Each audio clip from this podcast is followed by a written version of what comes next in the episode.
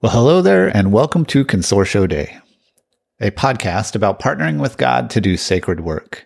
My name is John Chandler, and I'm a spiritual director, and I like to interview people who do uh, what I call sacred work, people who might work in some kind of faith based organization, or people who do sacred work as a passion project, or write books, or uh, anything like that about how they maintain their own care for their soul, how they maintain their own sacred connection with God in order to do the work that they do. And so it crosses over a lot with the work I do in spiritual direction, but also some other things I have going on that um, I've mentioned before, but I want to tell you about right now because they're really pivotal in the current time frame. Which is I also offer some cohorts for people who do sacred work or people who are just looking to grow in their own relationship with God. Centuries and centuries ago, uh, there was something called the catechumenate, which was uh, when someone was new in the faith, it's almost like they had a personal trainer who walked alongside them and taught them how to be a Christian or what, what it looks like to be a Christian because they didn't really have that many examples. Um, you know, in the in those ancient expressions of Christianity. And I find that many of us now have also missed this. We've seen Christianity demonstrated in mainstream surfacey ways, but we've not had someone teach us uh, deep engagement with the divine. And so these cohorts that I offer are not because I'm an expert and not because I've got it down pat, but it's a chance to learn from voices of others through some of the readings that we'll do and some of the teaching that I will offer, but also to learn alongside other people. Uh, and so this spring, uh, I am offering two cohorts. I am offering practicing Examen, which is learning how to do the ancient prayer of Ignatius called Examen. I offered this last fall and we just had a great time with it. And so I'm looking forward to going through it with a new group of people. And I'm also offering practicing Sabbath, which is all about determining and, and walking alongside others to figure out what does Sabbath look like for me. I, I strongly believe that Sabbath is one of the most important practices we can have as Christians and one of the most uh, inspirational um, to those around us who are looking to understand what it means to live in a way that is flourishing. So both of those are available now for registration. They both kick off next month. And so if you're interested, you can go to formationcohorts.com and learn more about what is going on with those. Also be glad to answer any questions you have. You can fill out uh, the contact page on my site as well. So formationcohorts.com will take you straight to the page uh, where you can see some of those and learn more information about each of them. All right, I'm excited. This was a long time coming. I first emailed Steve Cuss about being on my podcast, I think like last May, and it just took a long time to get it scheduled. He is a busy guy doing great work. And so I was glad to be patient to have this time to sit down with him and have this conversation. If you are already familiar with Steve Cuss, then you are already looking forward to this conversation, I expect. And if you're not, I am glad to be able to introduce you to him. I think he is doing really important work and is one of the most important voices for leaders in both the quote unquote secular marketplace and faith based orgs today. He does a lot of work talking about uh, what it means to recognize your own anxiety. And I strongly recommend his book, which will be mentioned in the podcast called Managing Leadership Anxiety. I, I think it's one of the most helpful books on leadership and bringing, honestly, bringing your faith into your leadership that I've read. So here we are with Steve Cuss of CapableLife.me. Well, let's uh, let's jump in. Great, Steve. I um, I really appreciate the work that you do, and so I invited you on today uh, because a I want to make sure that as many people as possible are familiar with the work that you do, but um, also because I anticipated you would just be a great conversation partner for the kinds of things I'm trying to talk about because I really want to have conversations with people about just good, deep interior soul level work. And it's apparent to me that not only are you passionate about helping other people have those conversations, but I sense you've probably done your own fair share. ah, yes. Yeah, you can normally spot people who have had some pain in their life. They just show up a little differently. So yeah, I've definitely done my fair share of the of the you know deep digging for sure. Yeah, you know, you just reminded me. So I I previously did a podcast called Sermon Smith for many years, and there was one phrase that always stuck out to me uh, from Matthew Woodley. And when I interviewed him, he said there, he said the phrase, there is an authority that comes with suffering. Hmm. And I can't tell you how many times I've hearkened back to that. And you just Hmm. reminded me of that. And I think, you know, knowing a little bit of your story from your podcast and your books, um, that makes sense. I think maybe some of your own authority in this area comes from your own suffering. So rather than dance around it, let's let's talk about that a little bit. Tell us about your what I call your sacred work. Tell us about the the work that you do. Yeah, the work that I do now um, is I try to help leaders locate their anxiety Mhm. first. And that's not as easy as it sounds, uh, Right. particularly when leaders are type A or entrepreneurial. You know, you know, I know you're a former church planter, John. Like that kind ministry tends to the modern, the modern church tends to attract the entrepreneurial Yeah, leader. And so I'm trying to help those leaders locate their anxiety so they don't get in the way of what God's doing and don't get in their own way. And that's hard. That is hard to do. And then uh, once we've done that, I try to help those leaders help their people locate Sure. their anxiety. And what tends to happen is leaders prefer the second step, you know, of course, over the first step.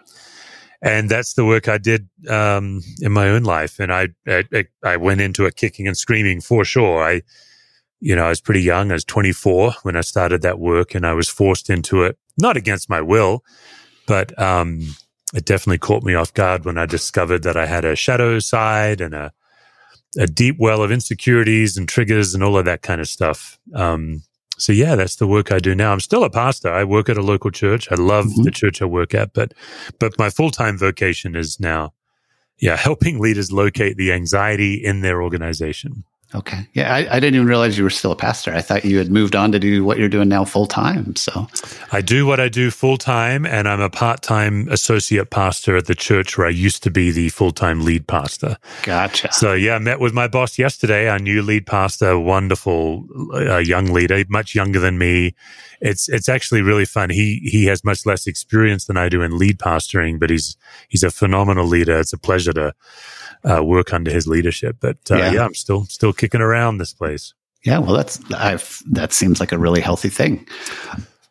Tell tell us about um, tell us about your journey into this this kicking and screaming. And I know you've shared this. You know, you share this in your book, and uh, I've heard you talk about it some on your podcast. But just for a little context here, tell us how you became aware of the role anxiety plays. Yeah, yeah, absolutely. Yeah, I grew. Obviously, I'm an Australian. I'm not uh, American, and Aussies, as a general statement, we we all work hard to look relaxed. That's how I would describe us. And and some of that's true. In many ways, we are pretty laid back as a culture. We're not easily frazzled, and but we like to we like to be relaxed. And so I came into Bible college believing that about myself, and then I graduated from Bible college believing that about myself Hmm. plus having a Bible degree. So, so I was a young white male leader with theological knowledge. Yeah, I was what I tend to call one of the most dangerous people in the world. you were equipped to do everything, right? yeah, you, I think you take an unaware white man yeah, and give that man power and give that man theology, and Yeah. boy, if he's not aware of himself, he can do real damage. So, yeah, I think God could see what was going to happen, and and by happenstance, uh, because I needed to work for one year, uh, this uh, opportunity opened up to be a hospital and trauma chaplain and hospice chaplain, and so that's where I ran headlong into myself. Uh, I, I just say it this way, John: um, trauma and death are like the crucible, but also the catalyst to really get you to the end of yourself. And Mhm. so, in my first day on the job, I got to the end of myself in two hours. It took no time at all. Just put me in a room where somebody has died and everybody's screaming and no one knows what to do. And Yeah. suddenly, all that Aussie pretense and all that veneer, it just got completely stripped away. I don't, I don't know if you've ever been in a situation where you just think you're fine and then suddenly you're naked. Uh, that's that's chaplaincy, and it happens every day of a chaplain's life. And uh, you know, since that one year, I've studied the industries where people help people in vulnerable situations. So chaplains, counselors, social workers, but also like Red Cross critical incident disaster relief, though that category of people. And what we all have in common is we've all been trained to restrain our impulses. It's fascinating, John. And that was the gift that chaplaincy gave me. It Yeah. taught me that my impl- my my impulse to do something might actually be the worst thing to do. And if I can actually notice that impulse, stop it from happening, examine it, then I can be an effective chaplain. So restraint becomes your primary skill set. And then the surprise of my life was that that all was informative as a pastor as well. It turns sure. out that that pastoring is almost as traumatic as death. Um, and I don't say that tongue in cheek. I'm actually quite serious. Like yeah. I thought, well, now that I'm a local lead, I'm a local suburban pastor. Like, how bad can it be? Oh, chaplaincy was much easier than being a local lead pastor. Yeah. Yeah. I mean, I mean, you describe that, but you describe how you came face to face with it, even by witnessing trauma of others. So how did that, how did that help surface it in you? You know, even in that early stage. You know, we all have so many things under the surface that we don't know that we hold or that hold us. And uh, the way I'm talking about it nowadays is it's like we have these beliefs that are deeper than our belief in Jesus. And I don't say that with any shame or guilt. Right. but I assumed because I'm a follower of Christ in youth group, I was I used language like sold out for Jesus. Right. Then I gave my whole life, my vocational life to Jesus. I've put money and time into following Jesus with Bible degrees and Sure. so therefore I presume that my deepest chorus belief is my belief in Jesus and it turns out that's not true at all. I've got deeper beliefs that when I'm under pressure or when I don't know what to do, these deeper beliefs actually become my primary beliefs. And so, one simple example, John, would be I believe that if I'm to be okay, I must make other people feel okay. So, if somebody is hurting, Yeah. I must anxiously make them calm down so I can be calm. Now, there's Yeah. no way I could have said that. That took a lot of this deep work we talked about. 24 year old Steve couldn't say that. Couldn't say that, right. Um, but you know, most parents know what this is like. If if you've ever raised a child and you're in a supermarket and your toddler throws a tantrum in public, um, you anxiously are trying to calm that toddler down so you can be calm yeah. because you're worried about what other you know other parents are circling, praying the prayer of the Pharisee. Thank you, Jesus. I'm not like that parent, a sinner. You know, so parents know what this is like. But it turns out that all of us have these deep beliefs. So one of them for me would be other people must be well for me to be well. If they're not well, I must make them well. When I cannot make them well, that means I'm stupid or incompetent or blank. And that belief comes to the surface in chaplaincy when people are Mhm. screaming at the top of their lungs because their Yes. loved ones died. yes. And so that's the kind of work that would be one of literally, I mean, literally 50 examples. Um, I, I, when I was 24, I would not have had the capacity to have that level of self awareness. I don't think. Um, I certainly probably would not have been a good chaplain. I still wince at things I remember doing in ministry when I was 24 and maybe even 34. So I, I, I wonder what your journey looked like then to develop this level of self awareness. It's it's a great question, and it's certainly not because I had some special gift or personality. I just like you, uh, the first twelve weeks of chaplaincy, I was kicking and screaming the whole time. But this particular model of chaplaincy is called clinical pastoral education, Mhm. and it, it is a curriculum. So Yeah, yeah. so the whole idea is rather than tell you what to do, they plunge you in to do. No instruction, no guidance. I never was told how to be a chaplain, not once in my whole year. So they just send you into the wards. And then every morning for an hour and a half, you de- debrief in a peer group. So there were six of us chaplain residents with two supervisors, and we'd all sit in a circle of eight of us for an hour and a half every morning. And it was in that group work that you discover yourself. And sometimes your peers and your supervisors help you see yourself in a very gentle way and sometimes Yeah. very aggressive way. And so that hour and a half of reflection and debrief and then going right back to the wards for hours that day, that process every day is how I got to yeah. Yeah, it requires that. Uh, it's. Uh, I mean, I think I had a similar experience later in life. You know, you talked about you talked about those of us in ministry and our capacity to do things. Um, you know, I, I did my graduate work at Mars Hill Grad School or mm. Seattle mm. School, where, yeah.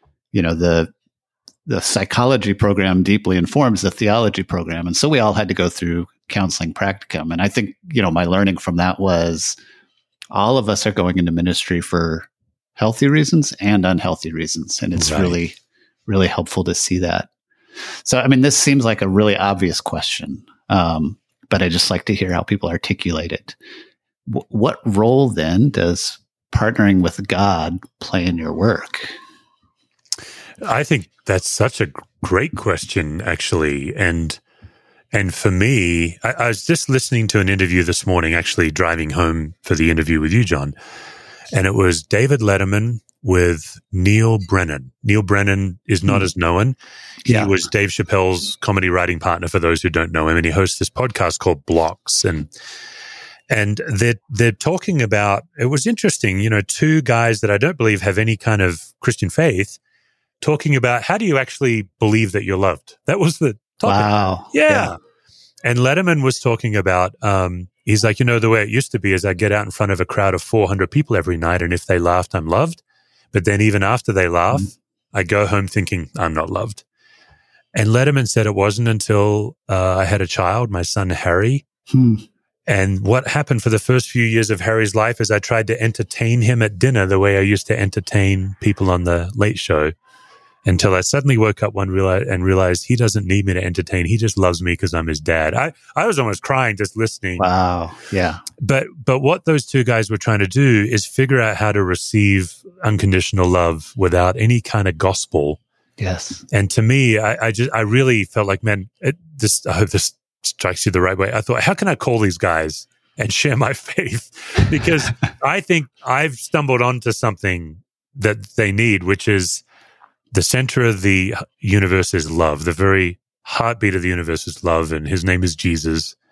Mm-hmm. And so I, I don't have to look anywhere. So to me, I, I can't fathom how to do any of this work without the foundational, visceral knowledge of the unconditional love of God. I just think it's, it's yeah. the beginning and end of all of it for me. Yeah. Cause it, it, it, requires so much of you, right? And how can you do that work if you're not loved yourself? I mean, I, I don't know how I could walk into a room with an actively dying person without knowing that God is in that room with me and with us. Yeah. And so therefore, it's not my job to comfort these people. It's God's job and it's my job to partner with God. Like that's so much more relief. Like, hey, I don't have to do anything. I just have to attend to God who is doing something. Yes. And then it feels the same. Like I'll be preaching uh, a week from Sunday for our local church.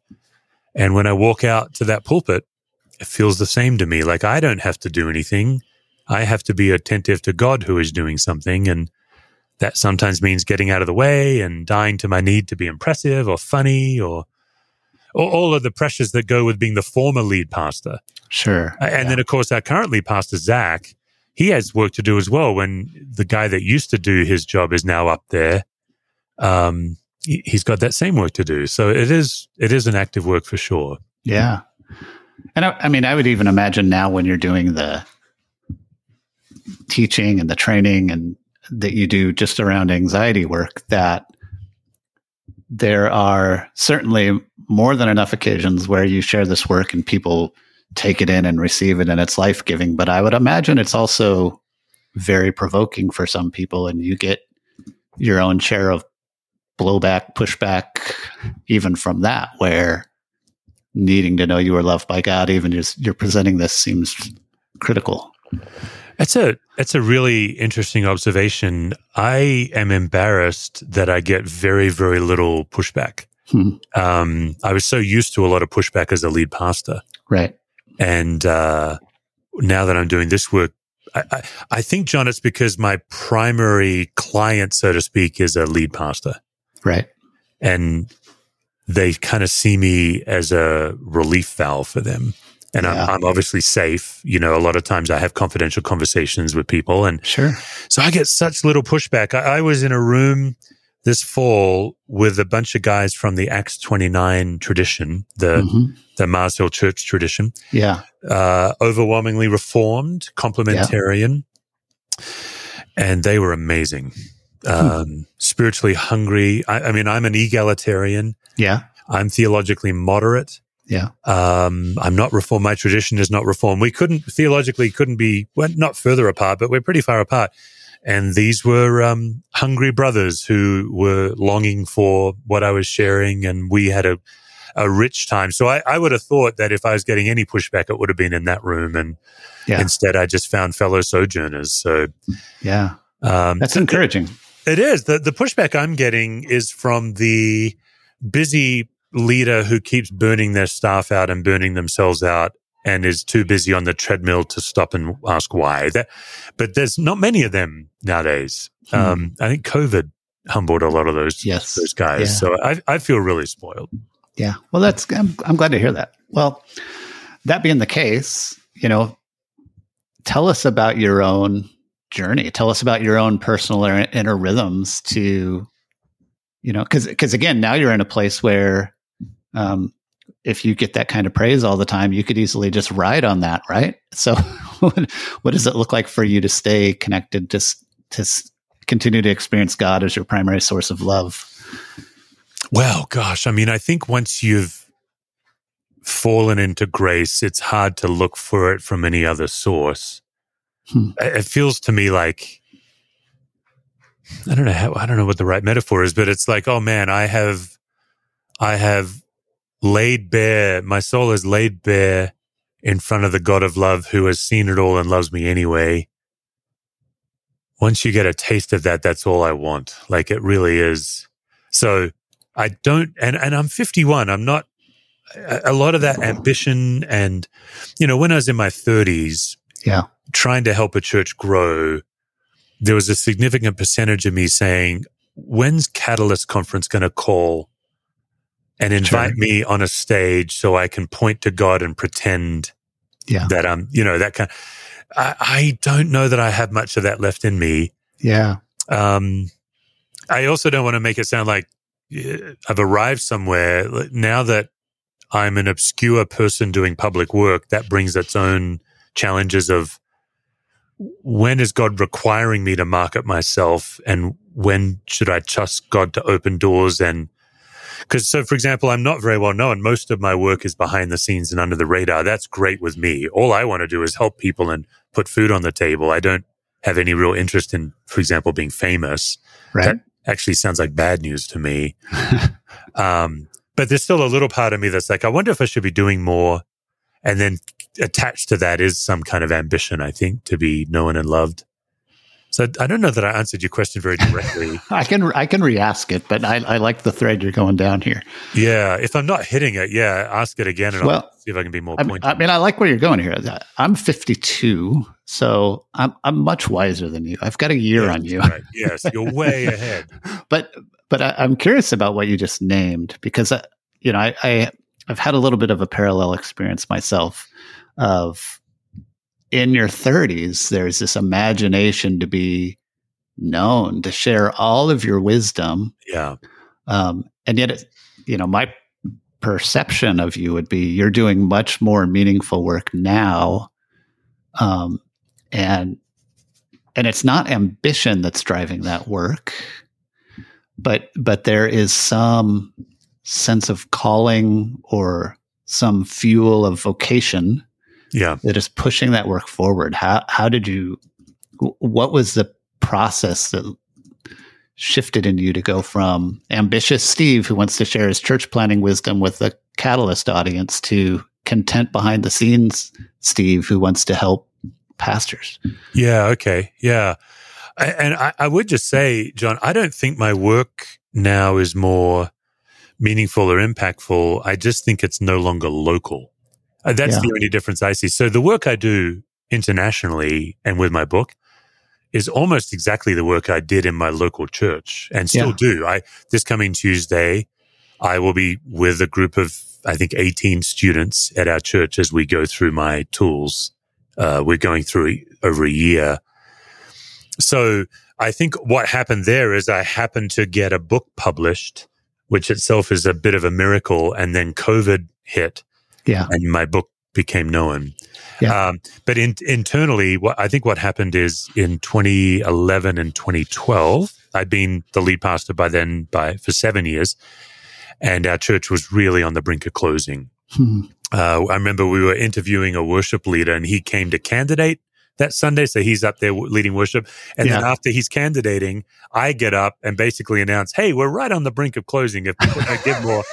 and then said to him, All right, let's go to lunch and meet the, the candidate committee, like, and see if you get a job. And he's like, Get a job. Like, can you even pay me? So I think that 2012, 2011 era definitely helped me realize look, this is all about faithfulness, not success. And we are working hard and doing our best, and the outcome is in God's hands. So I, I think that was helpful for me.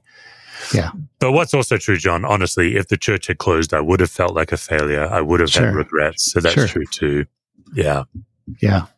All right. So now I'll go back to that original question. Like, just, I mean, really practically in this season, what is your day to day? What does your week to week look like for your own spiritual rhythms? Like, Yeah. how do you, how do you keep your, pl- keep yourself where you are in this healthy place or, or conceiving, per, perce- perceivably healthy place?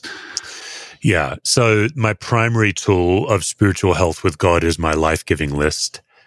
And it's simply a list of the people, the places, and the activities that either help me feel fully loved or Yeah. connected to God in a meaningful way. I have, I've been working on my list for a number of years now. So I have 160 items on my list. Hmm. And so the traditional spiritual practices of gathering with the saints, reading my scripture, prayer, those are all on the list. Yeah. But so is, for example, well, lighting a candle, which I have right here There you go. to Yeah. remind me of God's presence. Um, stopping to rub my dog's floppy ears while he moans with joy. Yeah. Now, I don't, on my list, I don't uh, rank activities. So I'm not suggesting that rubbing my dog's ears is as important as reading scripture, but I try to uh, participate in 12 to 15 of those a day Yeah. of, of those 160. And so that means that some of the things on the list should only take a few minutes and some of them need to schedule time and money. Uh, so some of the items on my list are very grand. Maybe I could do them once in my lifetime. Hmm. Uh, and then some take a few days. And then there's probably 80 of those things on my list that take a few minutes. Yeah. So 12 to 15 of those. So some examples is I try to read my scripture every day. Yeah. Uh, I get a B minus in that. I try to talk to God and listen to God every day. I think I'm doing well in that. Yeah. Because it's less structured. So I do, I do better at unstructured things. I'm not a very structured guy. Uh, my dog forces me to rub his ears probably literally 15 times a day. I, I think I've, I've You only count it as one though, right? I think I've accidentally created an addict. Um, but what I do when I'm rubbing my dog's ears is I'm just giving thanks for my dog, uh, thanks to God. And so I find myself worshiping more intentionally. I've, I've lowered the threshold of worship awareness in my life. That's been the gift Yeah. of this. Yeah. Is I keep tripping over God's goodness multiple times a day. I listen to five minutes of stand up comedy every day because Yeah. I, I think laughter is a gift from God and ministry is so earnest. Um, my wife's all over my list. So just some of the more G-rated things would be just the, the first time I see her every morning, the just holding her hand. Um, Yeah. And so the more I do these things, the more I'm thanking God, the more I feel in tune to God. That would be the most practical thing I do. Yeah. Uh, and then weekly, it just becomes the more intentional rhythms that you don't always do daily. Um, and so I, I've fallen out of a habit of spiritual retreats, but I used to be much better at them. hmm Uh, now that I'm starting and running a small business, those have fallen away. And the other thing, John, just to be frank, is I travel so much for work. I'm inclined to not get away when I'm home. Right. Um, so I was going to say you're 45 minutes from Rocky Mountain National Park. it's unbelievable, isn't it? I used Yeah. to go out there just to write sermons and, um, but I'm trying to be home when I'm home. And so that has dented my ability Yeah. to get away for soul care. yeah. Ha- So, I mean, talk about the. What I love about this idea of this life giving list is, uh, you know, a, a term came out of my mouth when I was in spiritual direction, receiving spiritual direction, not offering a couple years ago called gritty sacredness. Hmm. And the idea of engaging the sacredness even with the gritty moments of life. You know, it's it's not all this high, you know, deep moments of solitude, although those kinds of things are good, but appreciating yeah, like you say with gratitude the sacredness of so many things that are available to us in the day to day. So how, yeah. how how did your how did you become aware of the need for that, you know, of these things are life-giving to me and I need to celebrate them and be very intentional about them. Yeah. Uh, 2016 uh, was when I, I started working on that. I, I went into my first ever sabbatical after, what is that, yeah. 22 years of ministry. And uh, our church did, we, we don't do sabbaticals. So this was our first attempt as a church to do sabbatical and what does it look like? And mm-hmm. so we did a ton of planning, which I'm really grateful for. And so my elders really challenged me, look, what, what brings you most life? And I realized that serving learning and playing. Those are the three things I love to do. When I serve, I feel connected to God. When I'm learning about God, and when I'm playing, yeah. And uh, so that was the um, theme of our sabbatical as a family. It was beyond magical. It was unbelievable. And out of that, I cultivate. I was like, well, how do I keep this going? And what if my life giving? What's life giving to me? Let me put those on the list. Let me formalize it because I'm an unstructured kind of guy. And then I realized, look, I'm not good at creating new habits. What if I just baptize the habits I have? Yeah. Because I love listening to music and I love playing music. I've got a guitar just right there. Yeah. ready to pick up. And, yeah. you know, th- three to five minutes of playing guitar um, helps me worship God. It doesn't take long.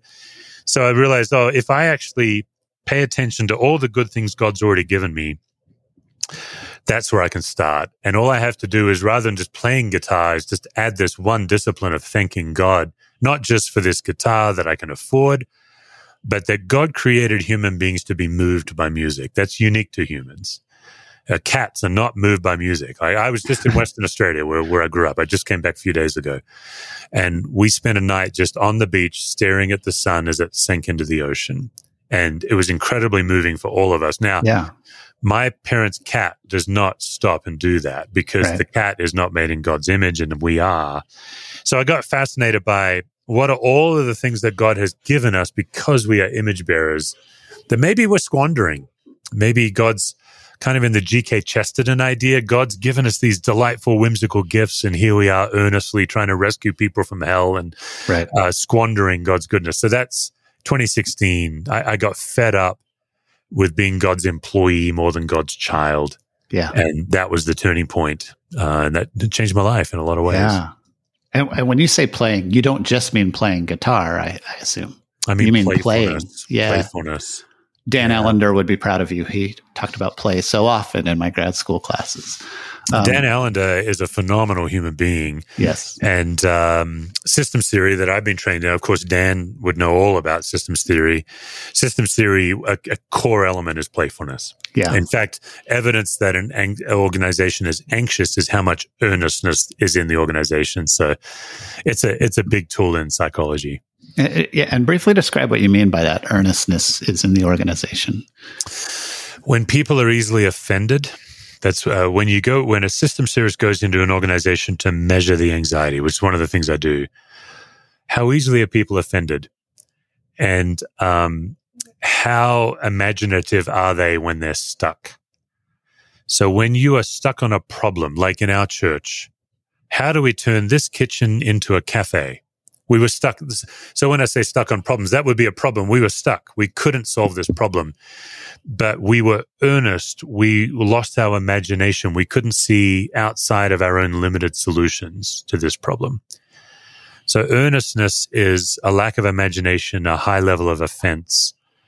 And then you're also measuring the laughter. Is every, when people are laughing, is everyone laughing together? Or is somebody mm-hmm. laughing at someone else? So you're looking mm-hmm. at where's yeah. the laughter flying around? And so, um, this, the safest way to be playful is to be absurd. Um, and so what that looked like for me when I was a lead pastor is we would give away prizes every staff meeting to our staff. We'd have like this goofy staff member of the week kind of thing, but it wasn't yeah. serious. Yeah. It was more like the office, the Michael, um, the, the Dundies. Or it was more in that spirit. And I remember one week we had no money as a church. So I just gave away produce. I gave away a letter and a bell pepper. Um, it's absurd. and uh, but everyone was laughing because no one's being laughed at. Right. Uh, that's playfulness. Right. So, so my, I feel like as the dad in my house, my chief job is to be the chief of playfulness in the house. Yeah. And I'm the youngest born, so that comes naturally to me. I'm a pot stirrer and I like to have fun and I don't like to pay my bills. So that works. I can do that. And so I believe my job as lead pastor, particularly because I have so much power as lead pastor, was to be the chief of playfulness. Yeah. Um, yeah. Yeah. I mean, I have this question on here. Do you have hobbies that you think are important for your health? But I think you might have just caused me to rephrase that question for future interview because it, because really it's about play, right? It's about, yeah.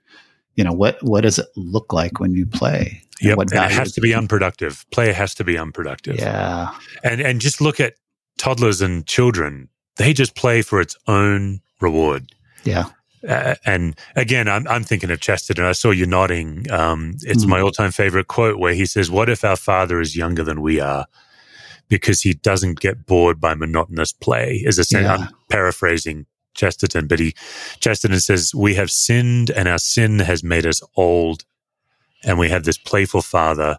So that's the key aspect of playfulness is it should be its own reward. It shouldn't be to further the cause or the mission um, that's a key piece too. And so, so what does playfulness look like for you outside of the professional setting, just for your own self? Yeah, my life giving list has a lot of playfulness on it. It's it's enjoying a meal, a particular kind of meal. It's yeah. something as simple as if I'm going out to lunch with a friend, I'm going to spend five more dollars than I would normally spend because I feel rich. Because at lunch, I'm usually in a budget mindset. What's yeah. the cheapest I can order?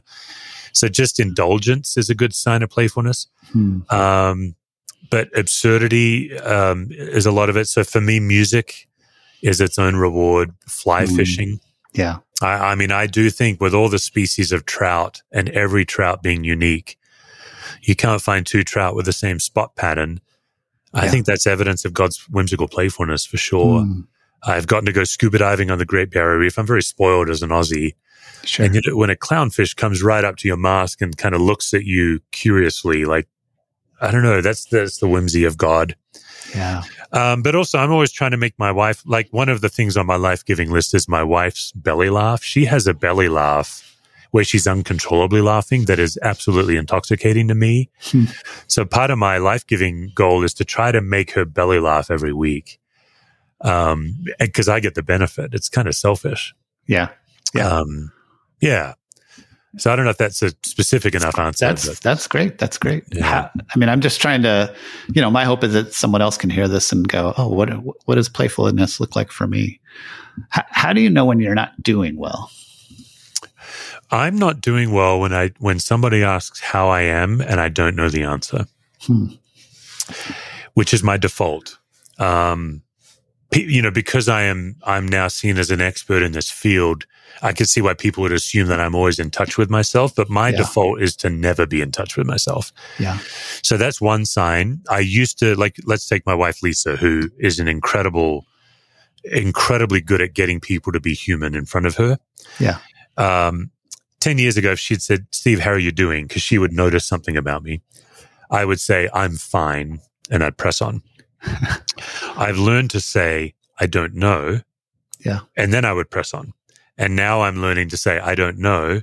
Let me wait until I know. And waiting sometimes only takes a few minutes and sometimes it takes deeper work.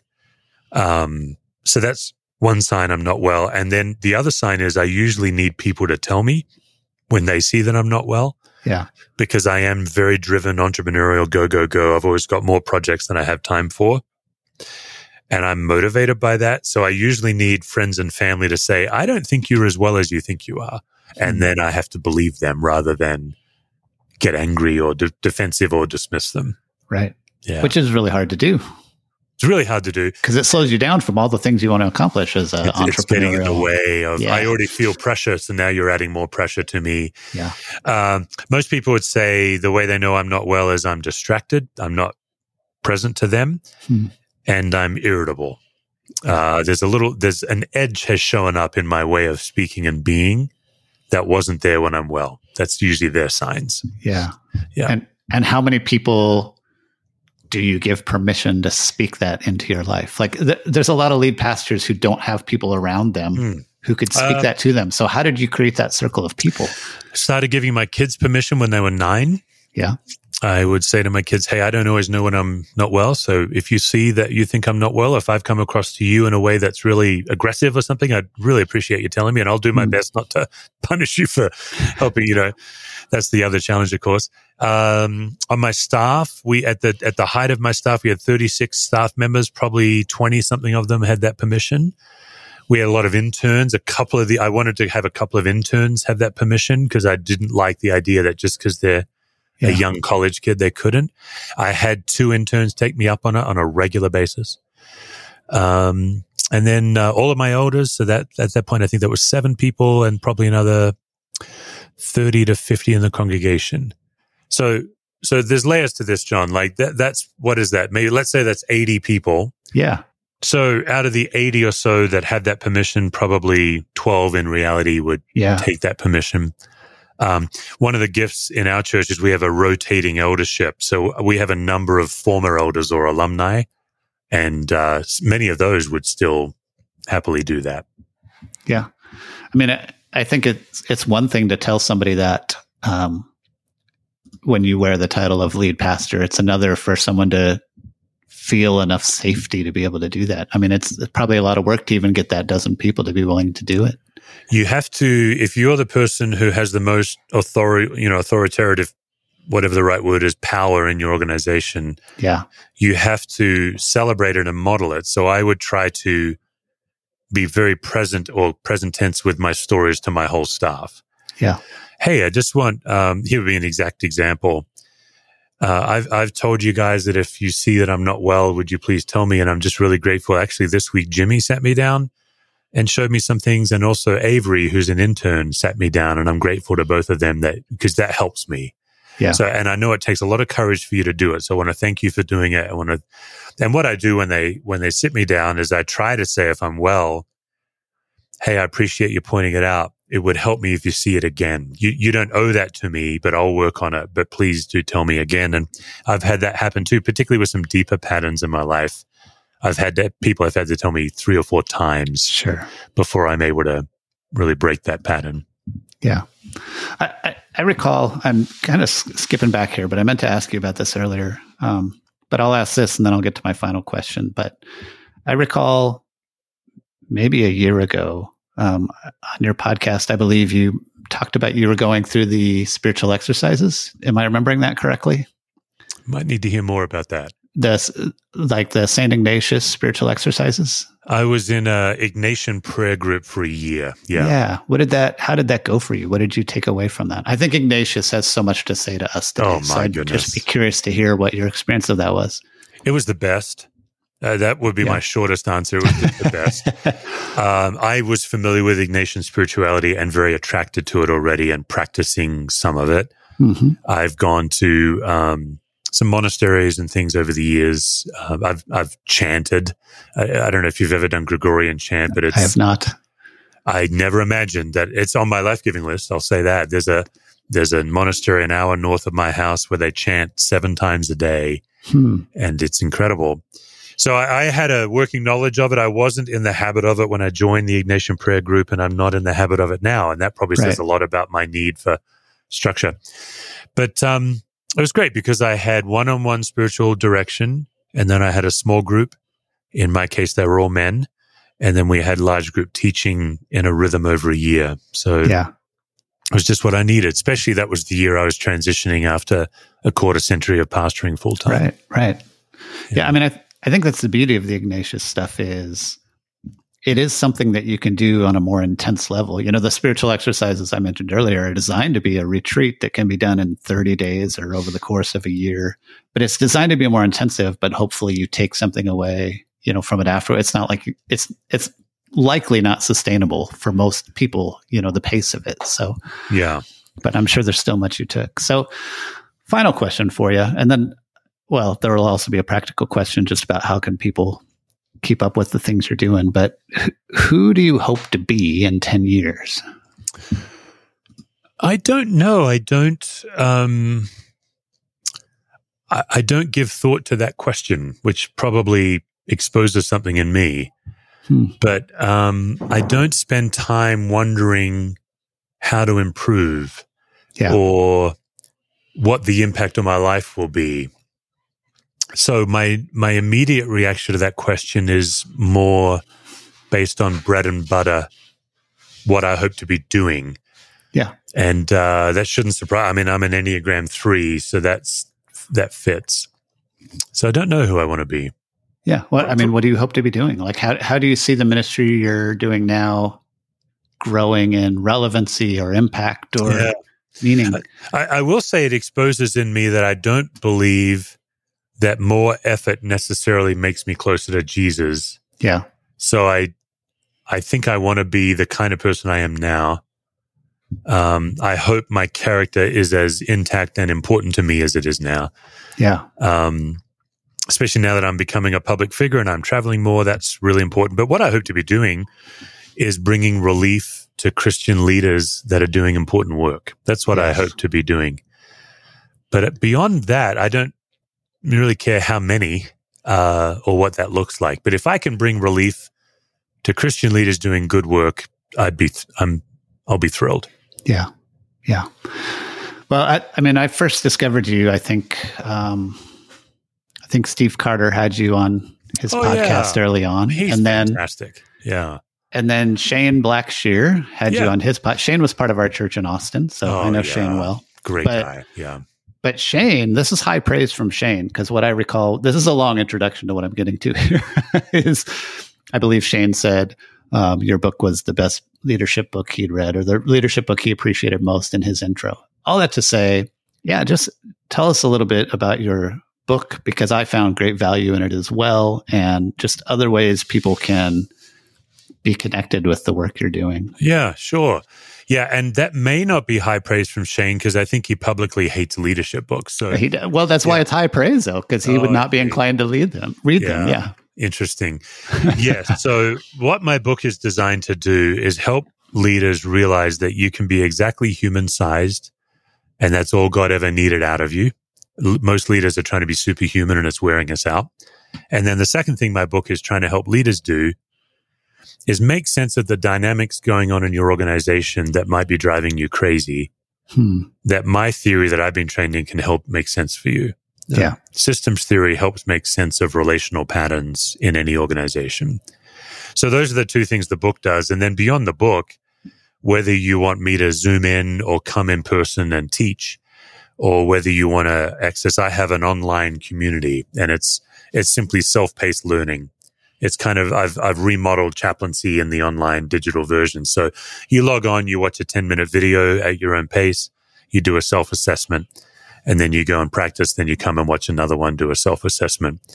Um, and that's the best work I do. Actually, it's Yeah. it's also the cheapest work. It's the cheapest way to to benefit from what I do, uh, because reading a book won't change your life. Right. You have you have to go try things, observe yourself, debrief, and so my online platform provides all that for you. We do monthly zooms and stuff like that, and so that's the best work. And all of that you can find all of that at my website at stevecusswords.com, whether it's Yeah. the book or my deepest stuff. Yeah. Yeah, and I appreciate the playfulness of using your last name. Oh, yeah. cuss words. yeah, I mean, you got to. There's nothing we can do about the name, so we got to have fun with it, I guess. No, I, I appreciate that. Um, you do intense and serious work, and so I appreciate that you don't you take the work seriously, but you also couple that with playfulness in a way that I think is what makes the work more accessible.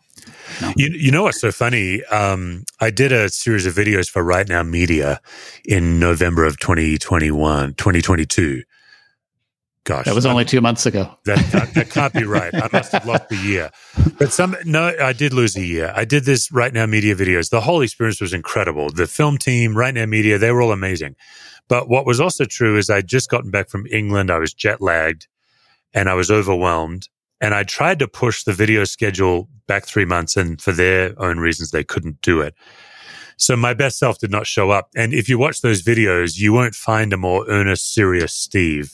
Hmm. And it's really hard for me because if you come to my workshops, people are laughing hysterically. When we talk Yeah. about anxiety, I'm giving away naked Nicolas Cage pillowcase covers and uh, Fred Rogers heat activated mugs where his suit coat becomes a cardigan when you drink coffee because one of the best antidotes to anxiety is playfulness. And so I bring the playfulness with me. And these right now media videos I'm just mortified by because they're so earnest. Hmm. And it's because I was trying to memorize, I think we did 14 videos in two days and wow. I couldn't, yeah, without a teleprompter. And so the job of keeping all that in my head stopped me from I don't like how I showed up, is what I'm saying. So, sure. I guess that's why I'm somehow weirdly apologizing now on this podcast. yeah. I'm sure right now media really appreciates you selling it this way. well, people love them. Like they're, they're yeah. getting great feedback, but I'm like, oh my goodness, if if I come out, you'll get a whole different side of me than yeah. what you saw there. So yeah. Well, Steve, thank you so much for uh, for meeting with me today for for sharing about your journey. Uh, um, I, I really I really think you not only doing the work that you've done personally, but sharing with others is, I mean, you know this better than anyone, but it's so needed and so necessary right now. I just, after being in ministry myself for many years, I know that all of my pastor friends are just feeling the weight of this time. And I think the work yeah. you're doing is a gift for them. So thank yeah. you for that. Uh, it's it's the honor of my life that I get to do it. So, John, this is a really rich conversation. Thanks for having me on. See what I mean? That was great, wasn't it? he's such a thoughtful guy, but he's done such important work um, on himself and therefore passing it along to others. Just one more reminder here at the end that formationcohorts.com, if you're interested in practicing Examen or practicing Sabbath, those will run throughout the spring. And I would always be grateful. I haven't been asking for this much, uh, but I'm reminded it's beneficial to ask for iTunes reviews. So if you'd be willing to jump on iTunes or whatever uh, platform you use to listen to podcasts and help others find the podcast, I would really appreciate it. Thanks so much.